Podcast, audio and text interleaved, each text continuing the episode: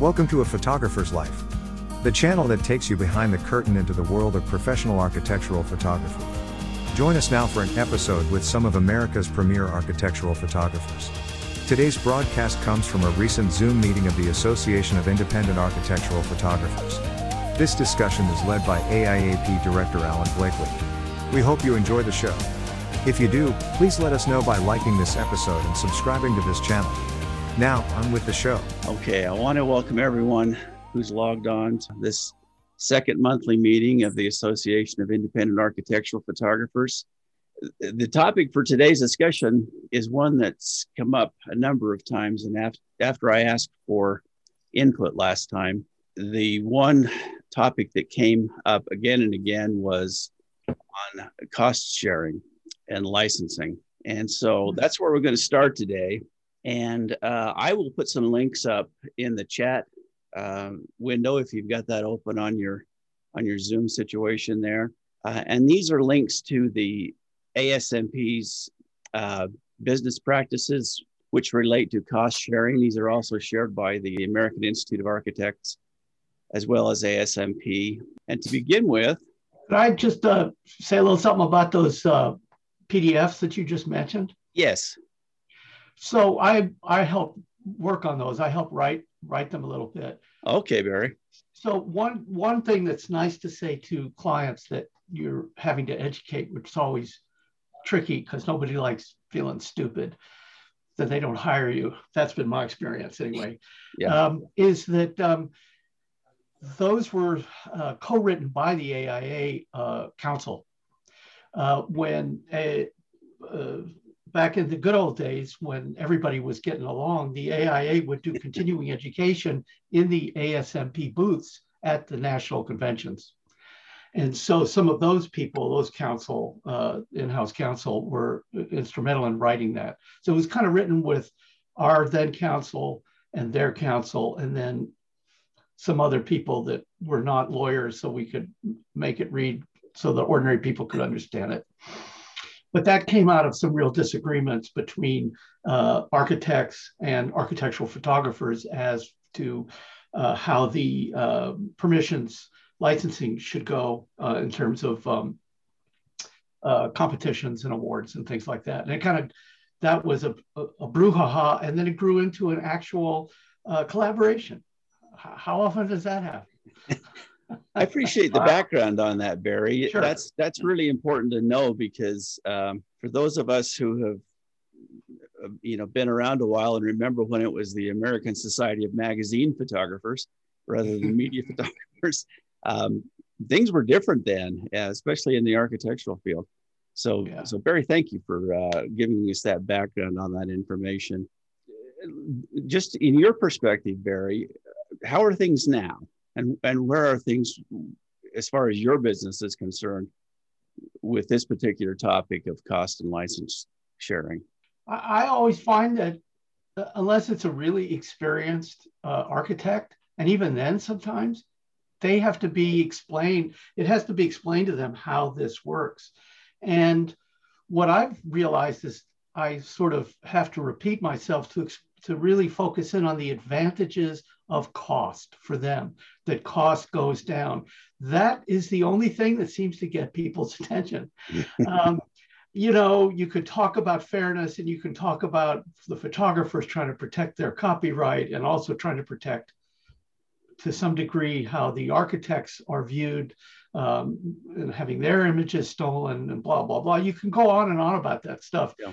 But talking about saving money, that gets their attention. And I find uh, that's when, oh, well, hey, maybe the landscape architect, maybe the uh, window vendor, somebody else would be interested in it. Other than that, it seems like the same old, same old. okay i I think you bring up an interesting point there I, I know when if i bring this topic up and i say anything with regard to licensing and copyright that that the barriers go up immediately but if i but if i started out like you said with uh, cost being the topic of discussion then it's an easy topic and, and it's an easy road to go down with the architects or whoever is the original person commissioning the photography. Um, I, I'd be interested to know how each of you are handling this and what what you found to be the most effective way to do this at the outset. Um, you know, where do you start with this? Is is it right when you get the assignment? Is it when you make a bid uh, or an estimate, or where do you start? Be interested to hear from you. Yeah, I can start. Um, okay.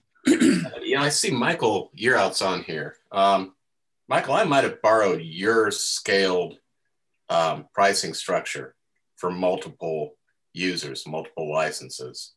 Uh, maybe my memory is incorrect on that, but it, has been for a while that I've had it. You can have it.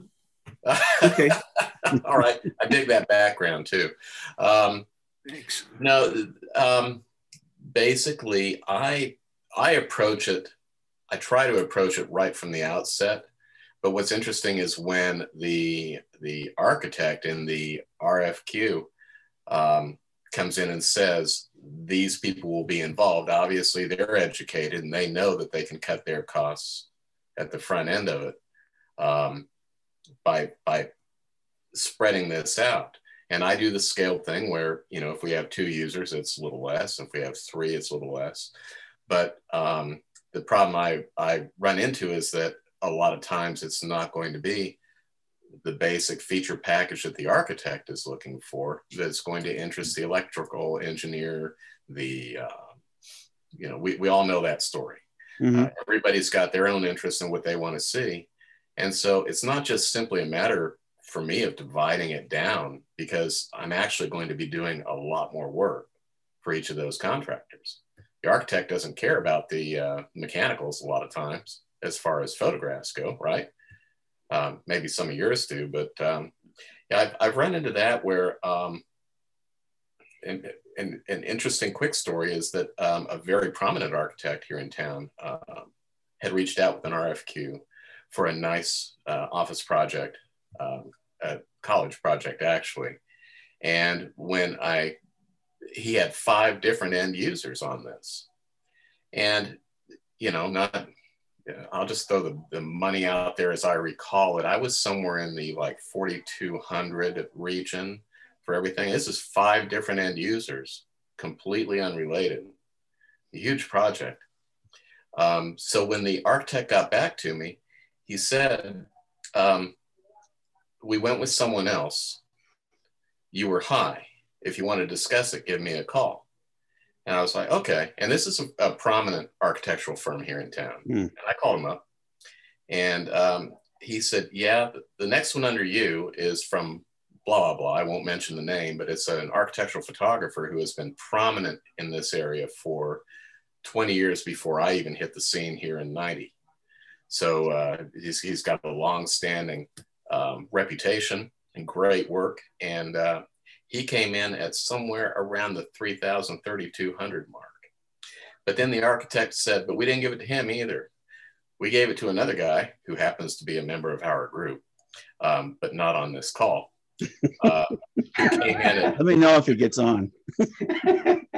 uh, hang on. No, we're good. Um, came in from out of town and did it all in for 1800 with five users. Oh, yikes. And when the architect told me this, even he was laughing. He said, I'd be an idiot not to roll the dice on this. I said, okay, you know, uh, what can you do? What can you do? The guy says, you know, yeah. at that rate, I can afford to go ahead and hire, you know, the next guy up the line. That's discouraging. Um, I think. Well, it is, and I don't mean to lead with that. Yeah. but I mean, that's you know, we all know that's the issue that we run up against is somebody will always undercut. But yeah. That, one of the one of the things. So one of the one of the things that I do right as I'm having this discussion, particularly with people that are not familiar with it, is not only do I say you can obviously you can save money, but that you know the landscape architect or the electrical engineer they're going to have different needs. So I'm going to write a separate contract for everybody. I will manage it. So I want to, by the way, this is also a way to take that off the table right away. I don't want one uh, person managing my money. Uh, so, and I say, look, uh, because everybody wants different things, they're going to get different numbers of photos. But believe me, everybody's price is going to drop like a stone. and I say, I'm going to do, I'm going to make a lot more money and I'm going to do a lot more work.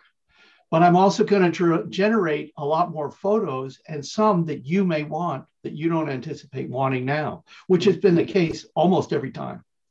And so I, you know, it's basic sales technique. There's nothing magic about it. I just try to what what are all those objections I've heard over the years or heard from other photographers over the years, and I just uh, lay them out up front. And that also, I think, calm. I like to think anyway.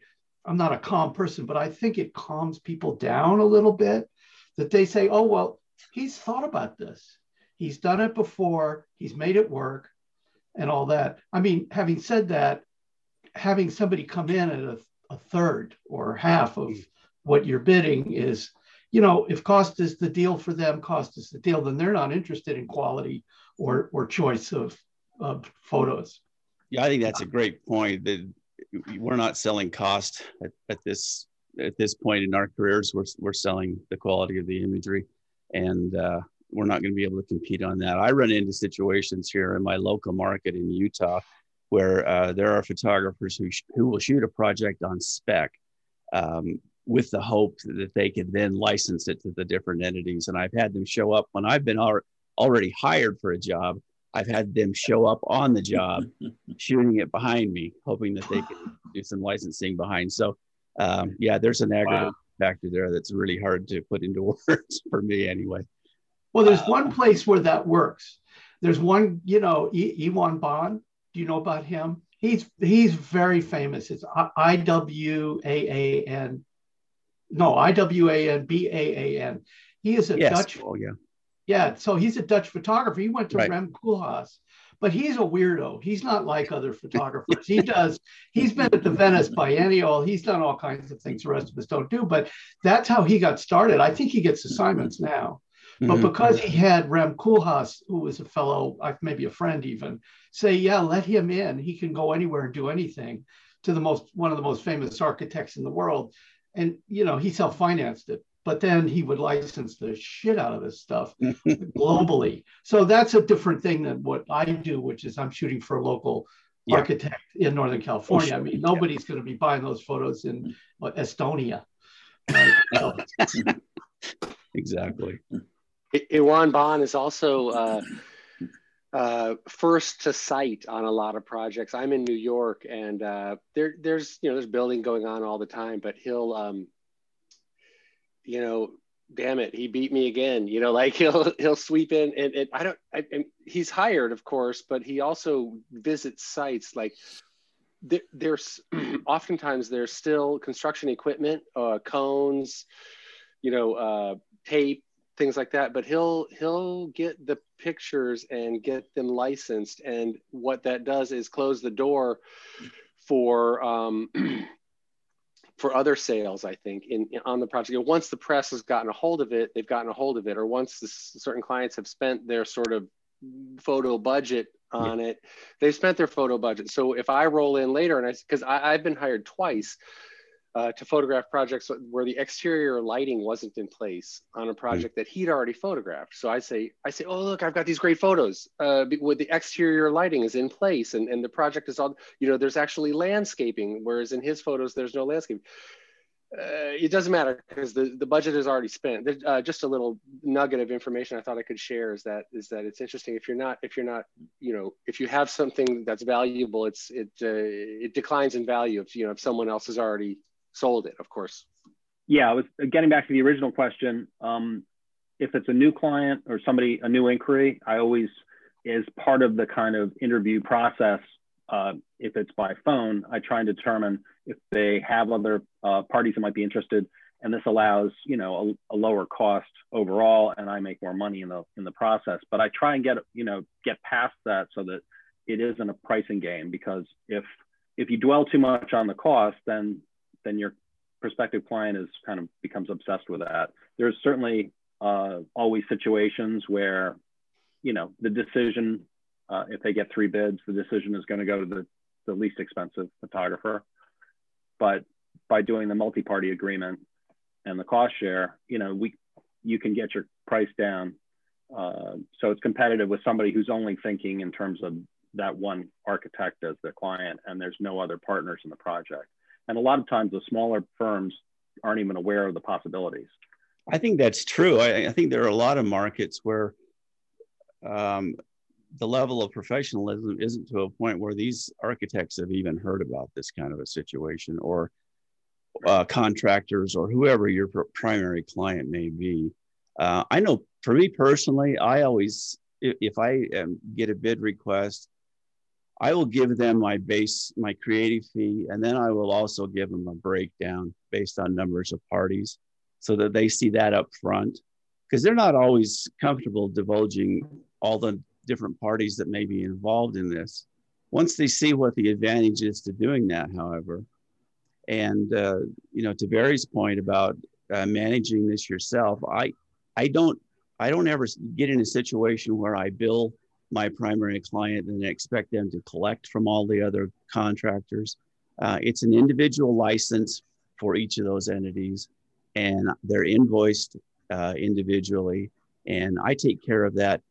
So once they tell me who they are, then the contact from there on out is is mine personally with that client who's uh, sharing in that cost. I come across uh, situations where uh, the architect does not want to share uh, they, they do not want other people to have their imagery. And uh, I've had that happen. And suddenly, I, I, mean, I can really negotiate like crazy when I've got other people that I can sell licensing to. But um, I, I, do come across people who just want to, they just want to make it a money game. And uh, I, I, I seem to lose out on that one all the time because I can't, I can't lower my cost enough to you know, to compete. Then then it just becomes a dollar thing. Mm-hmm. So Phil, Phil, a quick question: that Is, is it, any anybody else have that situation? I I do as well, and I wanted to ask you now if if they want an exclusive, are they still not willing to uh, to pay what what your minimum is? If they don't want anyone else to have use of the images, they want an exclusive, basically. I I have yet to really be able to win one of those situations. Uh, I can win just about every time by saying, hey, let's get the uh, electrician involved. Let's get the people who do the HVAC work involved. And I tell them, look, it's gonna it's gonna create more work for me because I have to shoot then the uh, the utility room, for example, for the electrician or whatever, which the architect doesn't really want. And um, so you know, I tell them it, it, it creates more work for me, but then also it does definitely create more sales for me through the licensing aspect. I've had some people say, well, look, uh, let me take a look at the images and then I'll decide. And I'm, I'm back to them saying, look, that's like playing cards.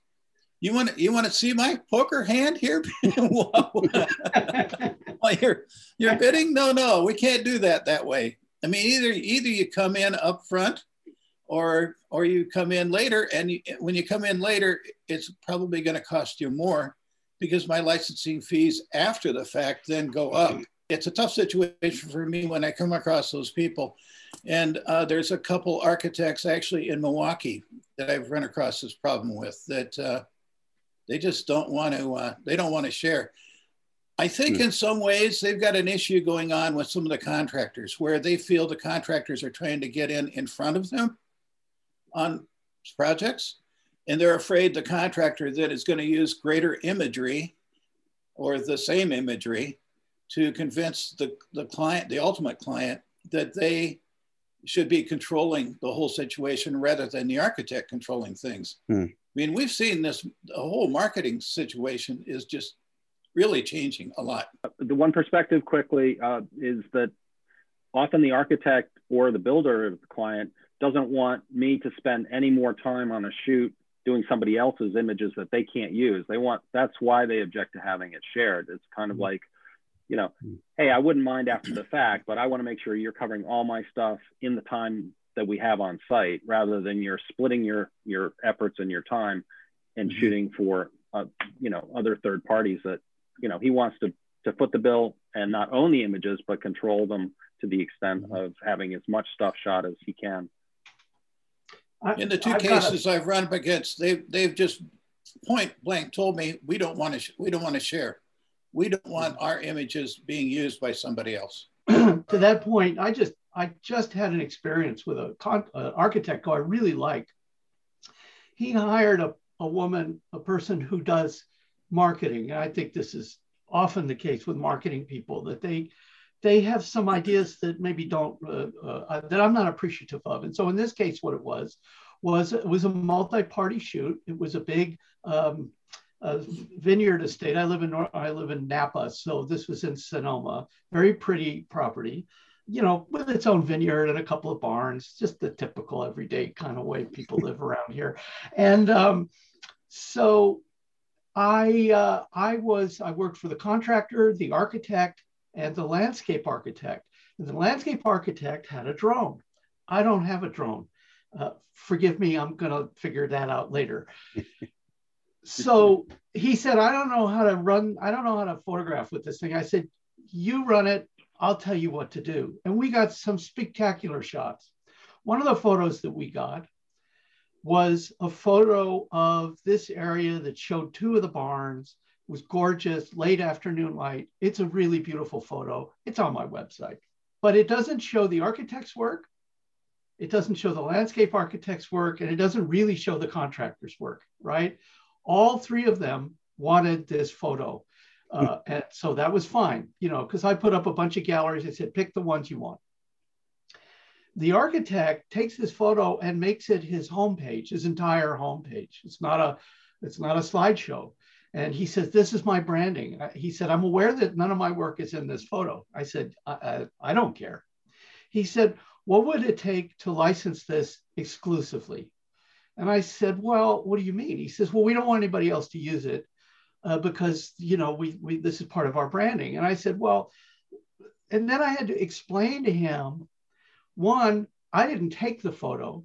So, and I, so then I had to get into copyright law. And I said, technically, you know, the photo is owned by your landscape architect, right? Mm-hmm. And our agreement was that I would process it and he would, he would use it. And I said, and also the contractor is using this photo and I'm using this photo. And I said, so, you know, I had to then gently say, so I said, look, you're in a small market. I don't think this really matters. I don't think anybody's going to notice that the landscape architect who's not in your business has this photo or the contractor has it. None of us have it on our homepage. It's all buried in, you know, a gallery. But I had to have two or three conversations about this before they stopped going on about it. And I suspect I will never get hired by that architect again because his marketing person didn't want to hear about this because I think his marketing person was a bit of an amateur because people get ideas about branding. They read all the blogs and all the things that we read. So they think this really means something. And I don't know what to do about that other than to just do what I, I just did, which is try to explain to them in a nice way. It's not a big issue. But that was a weird, a little bit like what you're talking about. And that was all after the fact? Oh, this was months after the fact. This is a year after the fact. Oh my goodness. Yeah. Yeah. And also they were building, the architect had a brand new website and the landscape architect uh, was using the same developer. so the, the websites even look the same. I want to get back to a point about um, the before the fact and the after the, uh, the fact situation that we run into. And I know that from um, a philosophical standpoint that we all want to be able to license this before the fact and get everybody on board and have have a signed contract in hand. For me, that doesn't always necessarily happen, and I'm not able to vet all the different uh, people that are involved in the project ahead of time. And so I I have begun in the situations where I think that there's a potential for me to license this uh, uh, to a number of different parties after the fact. I will hold off on billing on the, the primary invoice or estimate that I've given and post a preview link that then that the preview of those images goes out to all the different people that I've been able to identify in the interim who may have an interest in this. What that's done for me then is allow me to license within a week or so of of the project to a, a lot of different entities Uh, they see the previews. I give them that price. I tell them what the cherry picking price is, the per image price, but then I also offer that that uh, cost sharing price, and in, in, at least ninety percent of the cases, uh, I have all of those people licensed at that point, where they weren't willing to commit beforehand. Now, Phil, you, you brought up the fact that you know some of them just they don't want to they don't want to it right away because they haven't seen your work or they don't know your work and um, a lot of us we work with with clients who we never meet and have never uh, done business with us. And and certainly they're you know the subcontractors never have as well. So for me anyway this has been a way to kind of bridge that gap where i can't get them on board you know the week before the shoot but the week after the shoot i can. And so i just wanted to bring that up that that's you know it's it's kind of another possibility for revenue that I, I, I just I don't have to walk away from because I wasn't able to get it on the front end. Your primary client a discount at that point? Um, I do. I do. I give them the uh, the discount that would have been in place for the license sharing had they done it up front. But I give them a week. I don't. I don't let this be something that they can come back, you know, a year from now, and the and the contractor wants to license them. At that point, it's up to my uh, my per image licensing price that is just the same. It's it's the same for everyone for every image, and uh, they only get that break in that in that one week. And the website comes down. The preview website comes down after seven days, and the images are gone forever at that price. Wow. So that's that's just another alternative that I've I've been using successfully uh, the the past couple years. Anybody Alan, do you their experience? I have a quick question, Alan. Do you uh, do you split the expenses equally and then add a percentage to it? And if you do, rather than just split it equally amongst the parties, uh, how are you rationalizing that if the client questions, you know, hey, how come it's three parties, one third expenses, but then there's an added percentage to that? I, I don't I don't personally break out my expenses from my creative fee. I show okay. a creative fee and I don't itemize anything beyond there. So my creative fee is going to cover, you know, what my photography fee is, uh, assistants, stylists, equipment rental, travel. I've got that all in there because for me personally, I found that if I show the client one price, that's a whole lot easier than having to show them 10 prices for different little, you know, little add-ons and things like that that they don't really want to know about. I mean, to me, it's like going to the car dealer. I don't want to know about every part that you had to put in the car. I just want it fixed and tell me how much it is. And so th- this is the way that I've approached it is, is my creating fee is the all-in fee. And then I, I will show what the breakdown is for cost sharing of that particular fee beyond that. So they don't see any kind of um, here's a creative fee or licensing plus a percentage of expenses on that. So it's it's a lot easier math wise. And for me, it's just a whole lot easier to sell the client on at that point. If I don't make the how much is it going to cost me too complicated? Right, but does it change from your quote because you've shot either additional pictures or you're delivering fewer photographs than you originally anticipated? Unless I have a shot list from these people who may be the additional licensees up front, what they're getting is the is the shot list that I did for the primary client. So um, I did a, I did a situation where I shot a, a large estate home recently. Um, the architect was the one who hired me. I didn't have anybody else on board going into the shoot, and then after I did the shoot, then I had the interior designer and the contractor on board, and so um, I didn't shoot anything additional for them. So, but what they did is license what the existing photographs were. If I'm able to get everybody in on, on board ahead of time, then I like to see a shot list from everybody. Then I can maybe put together a composite shot list and cover all the bases. And, and like we mentioned before, the architects are not going to care about the mechanical or the landscaping or details or um, the, you know, interior design details or things like that. And I may spend 25 to 50% longer on the shoot in order to cover all those bases but my creative fee is going to affect that. Uh, is going to is going to reflect that, I should say, uh, and the cost sharing is also going to reflect that. So, um, you know, two ways to approach that. But I I don't shoot things on spec, hoping that perhaps the uh, uh, you know the landscape architect or whoever later will will take care of that. Anybody else? Uh, yeah, Alan. Alan, when you're pricing on the second and third client coming in after you do a shoot, how are you structuring your licensing fee on those images? Are you having them select only the images they want, and then you're pricing them per image, or how do you go about doing that? Uh, no, I, I price that based on um, them buying the entire portfolio. I don't let them cherry pick uh, things like that. I know there's uh, there's a lot that do that, um, but I I personally just let them.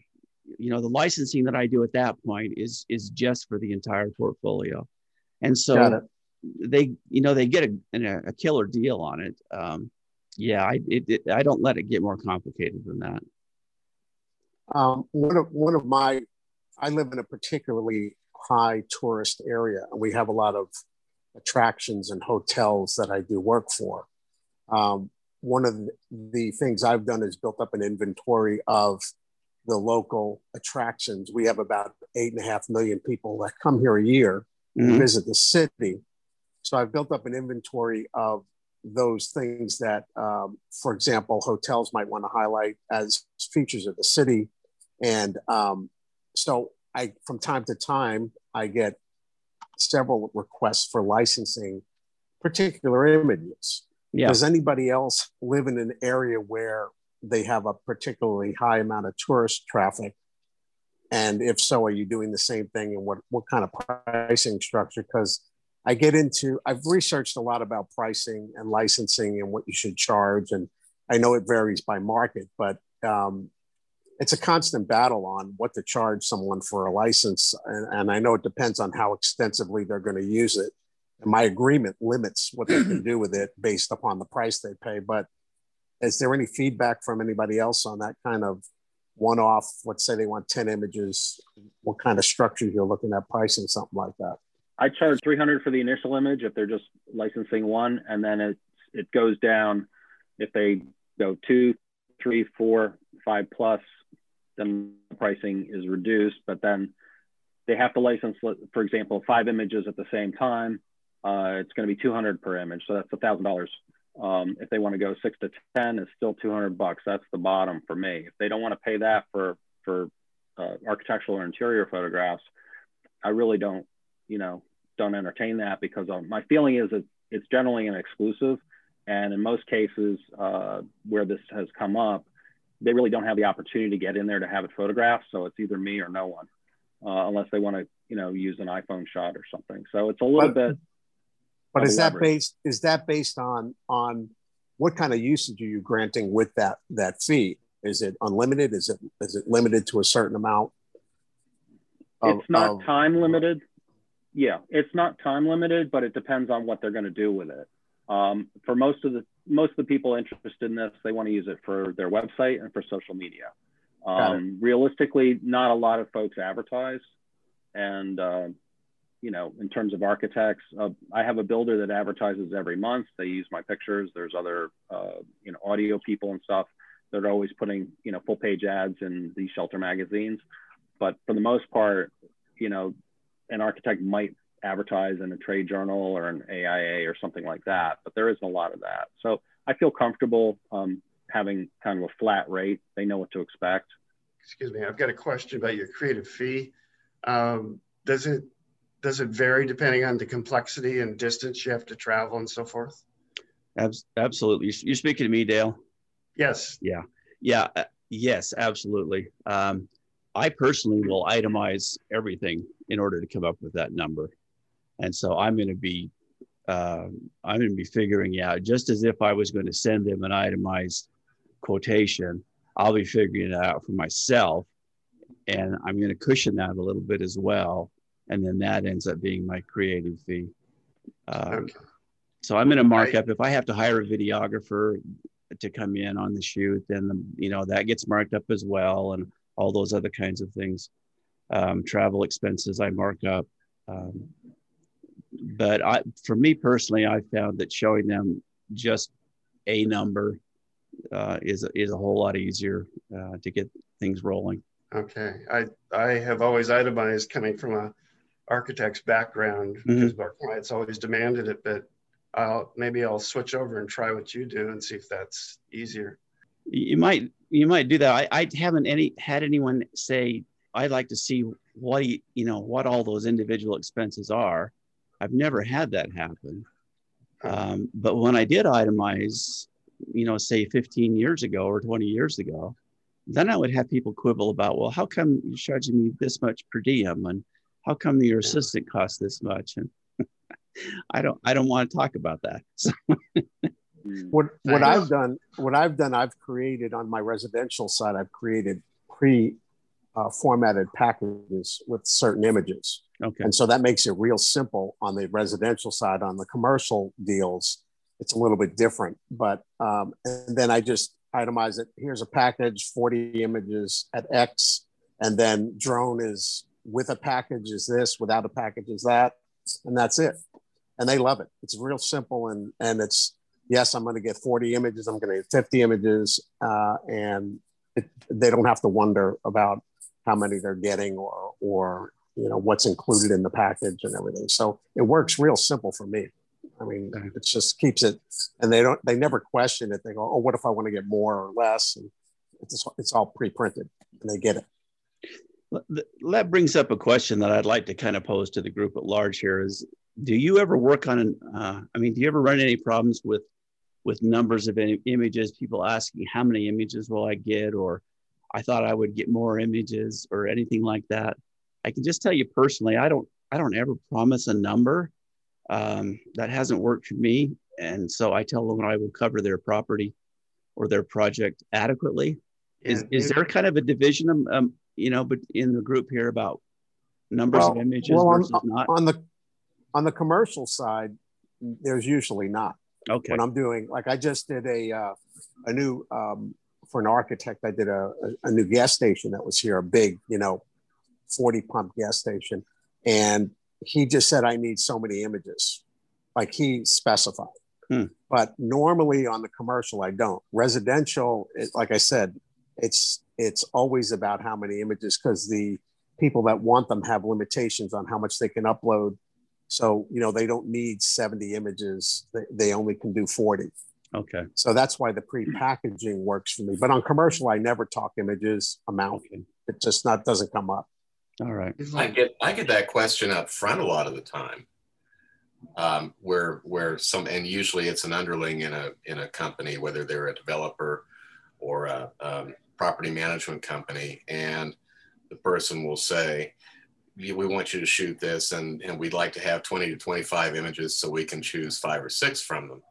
And I try to talk them off the ledge at that point and and say, you know, do you, you really want me shooting that many images at the time it takes me to do that? Um, so, you know, I'm, I'm trying to find the medium ground on that because if they just come out and say, we'd like you to shoot 25 to 30 images, well, that's this amount. we got the I, well I wanted to get back to June and then I'll, and then Monica after June uh, you had questions and and we didn't get to you yet so June and all then. Monica please Okay, so um, I have a few questions, two of them. As far as like, you know, say for instance, you do you photograph a half a day, um, and then after a while, after that, you license the images a certain price. Is that the same price no matter if it's a small project or a big project, or like a bigger project, you probably charge more for third party licensing than a small project? So that's one one one question.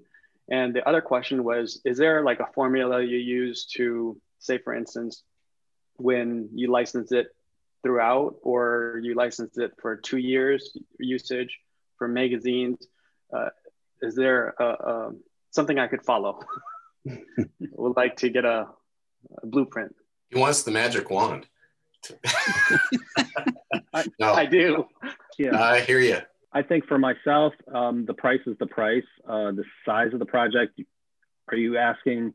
Is it you know a large office building or is it a, a, a small cottage on a lake? I mean, yeah, it's more so about just... who the client, who who wants it, what they're going to do with it. Because I think the imaging, the license value is based on how how much uh, value they're going to get out of it. If it's a big architectural firm, they can afford more. They're also going to get more bang for their dollar uh, because they're going to use it for larger projects. It's going to go far wider and farther. If it's a solo ar- solo architect, they're you know they're probably not going to be able to afford advertising. They're not you know their reach is not that great, so they're going to pay less um, for the project up front, and I probably will give them a discount on the uh, image license as well, especially oh, if it's gotcha. a package. You know, but I start off if it's after the fact, they're considered stock images from my perspective, and it's individually and if they but i always try and get them to go for a group of images and for that i discount you know the total package.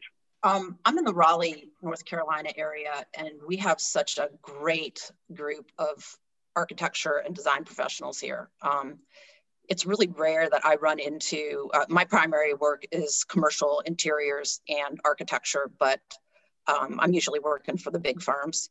And they all seem quite educated on how creative fees and licensing and expenditure, expenditures work. So I don't really run into that very often, thank goodness. Um, I don't know if any of you all are pre-scouting projects, but typically for me, because I'm working with um, an interior design firm or architects, we'll go out and we'll look at the project ahead of time and I'll take some cell phone shots.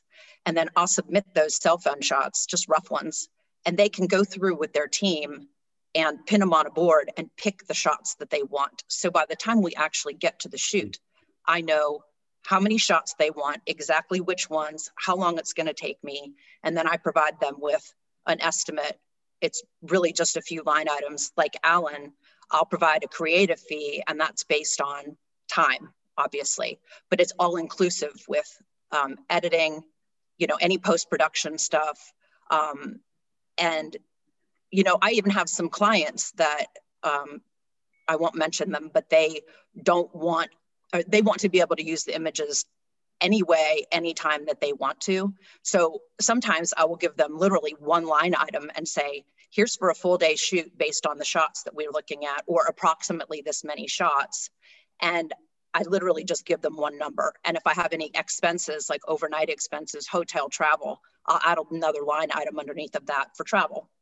So, um, you know, I think around this area, you know, architects, engineers, developers, designers, it's about their relationships. And the one thing that I've had to learn is to be flexible when it comes to licensing.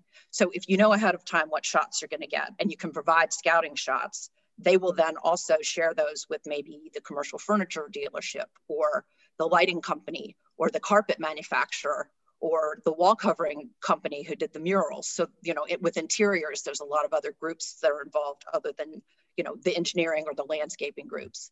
So, you know, more times than not, we'll be able to pinpoint who's participating, what the overall cost is going to be, and how to break that down before we ever even go out onto a shoot. And it, it works pretty well. Um, also, too, if we come up with a creative fee and I quote them, you know, this many parties for licensing, they're all getting the same price for licensing per image, no matter what. I don't discount that. And if someone comes in after the fact, there is a premium for that, but I always ask permission from whoever commissioned me to do the work to make sure that I can sell those images to that group. Um, also, the um, I will let people sometimes cherry pick what they want. I, I'm going to get that creative fee no matter what, and that's all inclusive of what my time is going to be. So if I have yes, the engineers are in and they're going to do the full package. Maybe, you know, uh, the mural company comes in and they only want one or two. I will definitely give them one or two images licensing because in the end, I've always, I think, gotten more clients and more business and made more money down the road. The commercial furniture company will come to me and go, hey, the architect selected those shots, but we're not getting furniture specific shots will you shoot these other three projects for us because we know you'll focus on furniture so i think you know i think being flexible and realizing that you know they're trying to um, be flexible with their clients and with their relationships with other vendors has really helped me in the end. So I don't know if that helps any of y'all, but thanks for letting me share. I got a question for you, Monica. Okay. Yeah, especially with the whole scouting. Do you charge uh, a percentage of, or you know, a fixed scouting fee, or do you just package that later? It's in the creative fee. It is already okay. Got it. Yeah. Thank you. Sure. What if you don't end up getting the project? Has that happened? You scout the project and it doesn't go forward for whatever reason? I don't scout it if I'm not going to get it. I've had situations where an ongoing client will ask me to scout something. I scout it, I show them the gallery, and then at some point in the future, you know, the project gets killed for, you know, for whatever reason. Yeah. It's still well, my ongoing the, client. You just sometimes the, sometimes the projects just get killed. I mean, I right. not not because I lost it or didn't get to, you know, or or was priced out of range. I mean, sometimes sometimes you know the intent is there that we're going to shoot this big two day project, um, you know, with models and whatnot, and then their client decides they don't want to do it, or a global pandemic hits, or the stock market cracks, or you know, there's so many things out of your control, and sometimes you do have to do that, but um, it's worth it to me in the, in the in the long run to do it. I, I have to say I've I've done scouting before I got the contract when I was pretty sure I was going to get it. Mm-hmm. And I had one house uh, that was um, by a pretty well known architect in Los Angeles when I was living there. And those scouting shots years later got licensed by that architect and then ended up in a book and got licensed by a magazine you know, they were just, uh, some of them were handheld. And, uh, but they just looked good. The light was nice. You, you know, sometimes you just get lucky. Um, this is, uh, uh I'm going to admit this is an extreme case, but but I do agree though on your first point that you made about uh, scouting. If I can scout, it's always better. Also because then you can begin to pin down what they really want, and I think it makes them feel better even if I never take a single shot, you know. When I send a scouting shot, it is never going to be the size or quality that will ever be printed or shared. Or I mean, I send it in like a super low res PDF with all, or sometimes through Dropbox in a PDF where they can comment in Dropbox right mm. next to the images. Yeah. So like their team can literally keep those comments in Dropbox and then those photos go away.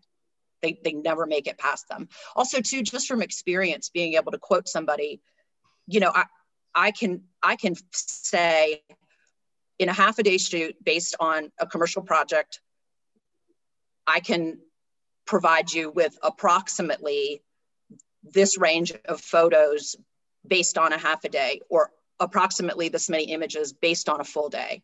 So you can kind of give them an approximate price of how long it's going to take you to possibly yield this many photos and then fine tune that once you get going. Yeah, yeah, that's that sounds good. That's yeah, that scouting I, thing is. Uh, I have a very similar working model to Monica. Okay.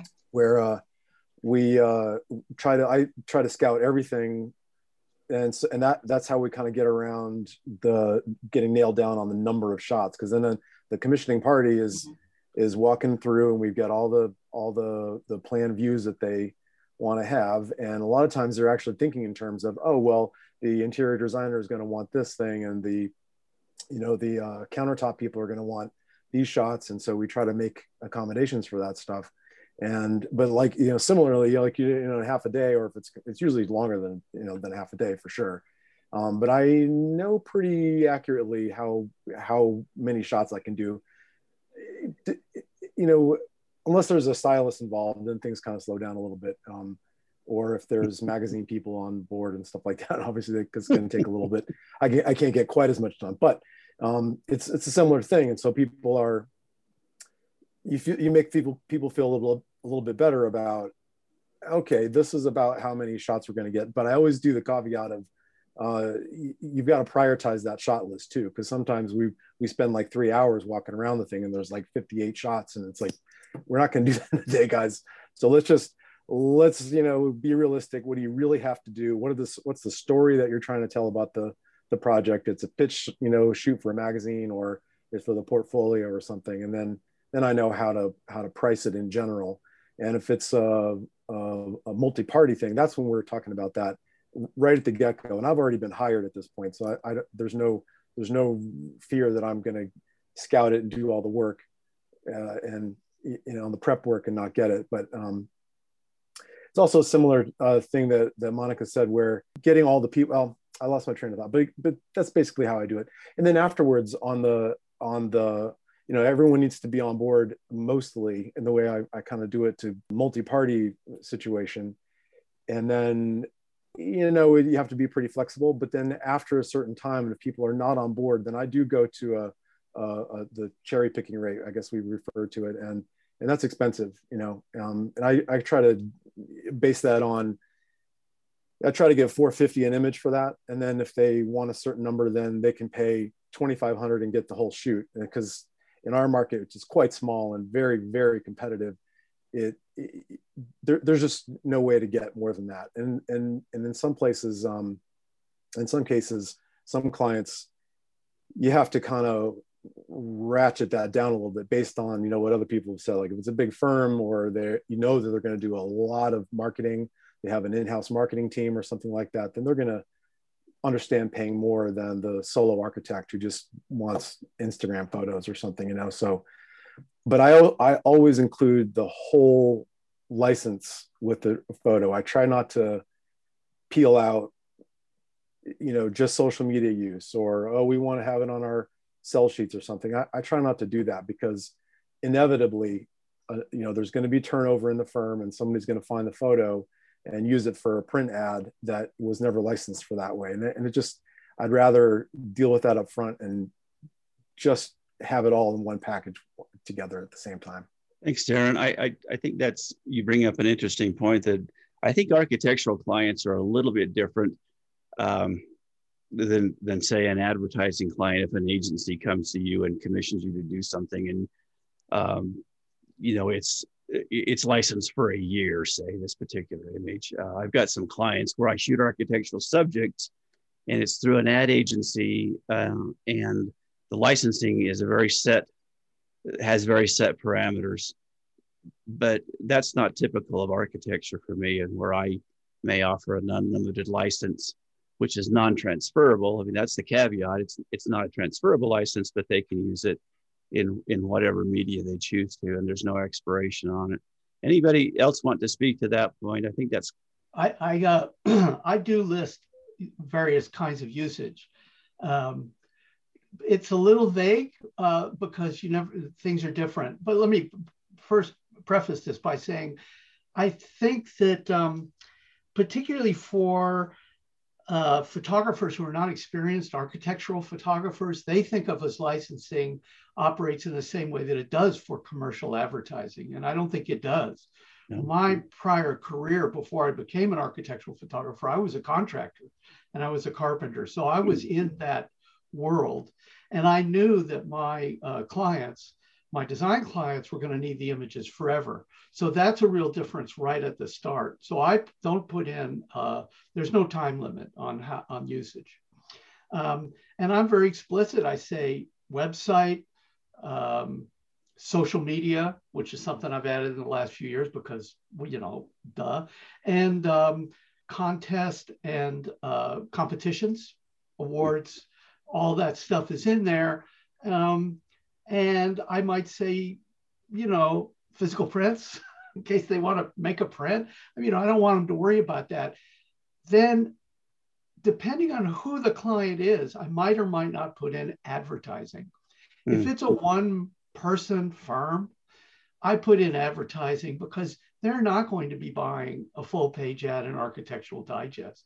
Right. But if they're a big firm or something like that, that might might that might be a, a kind of a, a, different thing. But um, you know, I just kind of recognize what they do, and I sometimes will talk about the licensing. Um, just yeah, I think that's sure. a really good point about the about the difference between you know an architecture or design firm or an interior design firm or any of the, of the surrounding trades. They that is a totally different set of usages than an advertising you know agency uh, usage and yeah. definitely requires a different kind of set of parameters that are highly you know, prescribed. But um, it I I found that that I can get more value out of photos if I just if I just say the license is for five years, and if you want it for longer, then you've got to pay more for that. And some people do want an unlimited license, and there's there's and so I I have a, a multiplier factor on that. But also in the state of Maine, uh, that's the trigger for having to uh, charge sales tax. Um, on sales tax on licensed intellectual property is not taxable. So until the the kind of you know uh, soft limitation on that is uh, beyond 10 years. So if it's if it's 10 years or more, it's considered a, a tangible sale and at that point, no longer intellectual property. Then we have to charge sales tax. So hmm. it's a little bit of a strange gray area in that, but but that's another factor of why I I choose to uh, contain the license term to, to, to create value and also to you know get people educated on how sales tax is supposed to work. Yeah, in California, it's the same. If we don't uh, deliver a physical object, there's no sales tax. But I did want to say one last thing, which is I have both on the front page and on the terms and conditions, no third party licensing.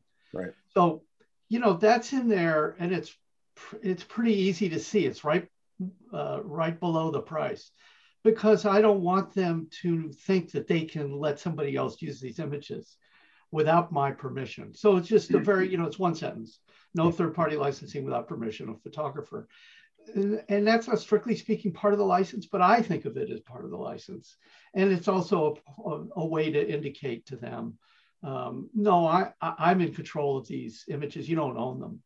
Um, that kind of because okay. you know copyright having to explain copyright to, to clients is is can be very awkward so i try to avoid it if at all costs right monica yeah um, i don't limit usage um, a lot of times they'll end up in magazines even with like a manufacturer they'll do an ad um, but i always ask for photo credit because the photo credit is more worth more to me than like I can't keep track of how everybody's using these and where they're going. There's just yeah. too there's too much to keep track of.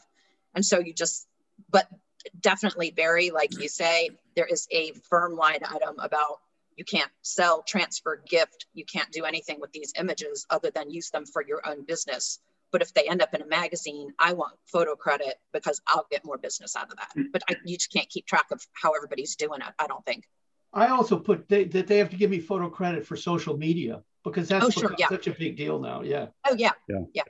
yeah. I, one other part, Monica, that I add in the license is that if editorial fees, if if if they are paid, uh, go to the photographer rather than to the building or owner or the or the business owner because there have been occasions where there's been a question, you know, that somebody, the magazine is paying for the uh, for the publication rights to the photographs, and then the the person that has provided the photographs, which is the client, you know, wants to keep the fee, which I feel is unfair.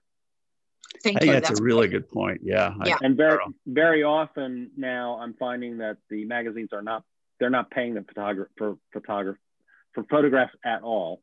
Uh, they'll pay a writer to write it. They'll pay somebody to print the magazine, but they won't pay for the pictures, which I think is grossly unfair. However, I realize that in a lot of cases, these magazines that are kind of more like vanity things, uh, you'll get a much bigger um, coverage, like 14 page article with great reproduction and everything. And the value of that to me is far greater and it's on a regular basis uh, in this instance. Um, it's it's worth far more than the 600 or 1400 dollars that their competitors will pay, but we'll only give you a couple of pages and some you know small placement. Carl, my work's not ending up in a 10 page spread. I promise you. So it's it's. I wish it would, but I, it's just, I bet you know, it could. I, yeah. Yeah, that's that's cool. That's great information, though. Yeah. Thank you. Yep. I do the same thing where the uh, in the licensing, it's always that for magazine features and articles that the the client has to um, circle the or direct the magazine to me for proper licensing and permissions. And whether that includes a payment, sometimes it does, sometimes it doesn't. It, eh, that's fine. But it but but they always I always say upfront that that's got to go through me because that that's that's what's proper. I, I, I want to bring a point uh, one point re with regard to that is that a lot of times the magazine will have received a low res JPEG from my, my, client for some reason. And so the magazine then contacts me, and that opens the door for me to say, Is there an editorial uh, fee attached to this? And this is where you need to send it. So um, I think that's good because that you know they'll they're calling me because they need the TIFF file. One, if I could bring up one last thing, and that was what Monica, something we kind of glossed over very quickly. Monica brought up, and that is that all these people, all these auxiliary people that we license our images to, uh, they all really become potential clients in the future. And uh, I, I, can't, I can't tell you how many great connections I've made from clientele who uh, I would have never been able to touch if, if they hadn't been in on XYZ project. And then now suddenly they're asking me to go do something for them uh, it's a great source of new clients, period. Okay. Networking just pays such great dividends over the years. I, I, appreciate you bringing that up. That's very important. Thank you to everyone who's joined us here on this uh, meeting today. Before we leave, I'd like to refer you back to um, the channel, A Photographer's Life, where this will appear on YouTube and other podcast channels. There's an interview I did with Brian Dressler, who's out of South Carolina and Brian actually breaks down his cost and license sharing formula in that it's really easy to use. He talks at length about how he does that and why, and and um, he he has some really good insight. Brian's been shooting for 42 years, and uh, he he's seen this business, you know, transition uh, through a lot of different phases. But I think it would be really educational if you had the time to to listen to what Brian has to say on that. Again, thank you to everyone and thank you for your support of AIAP. It's been a pleasure seeing you and talking with you, and I really appreciate the knowledge that you've been so willing to share. Again, everyone, have a great day, stay safe, and uh, we'll see you next time. Thank you.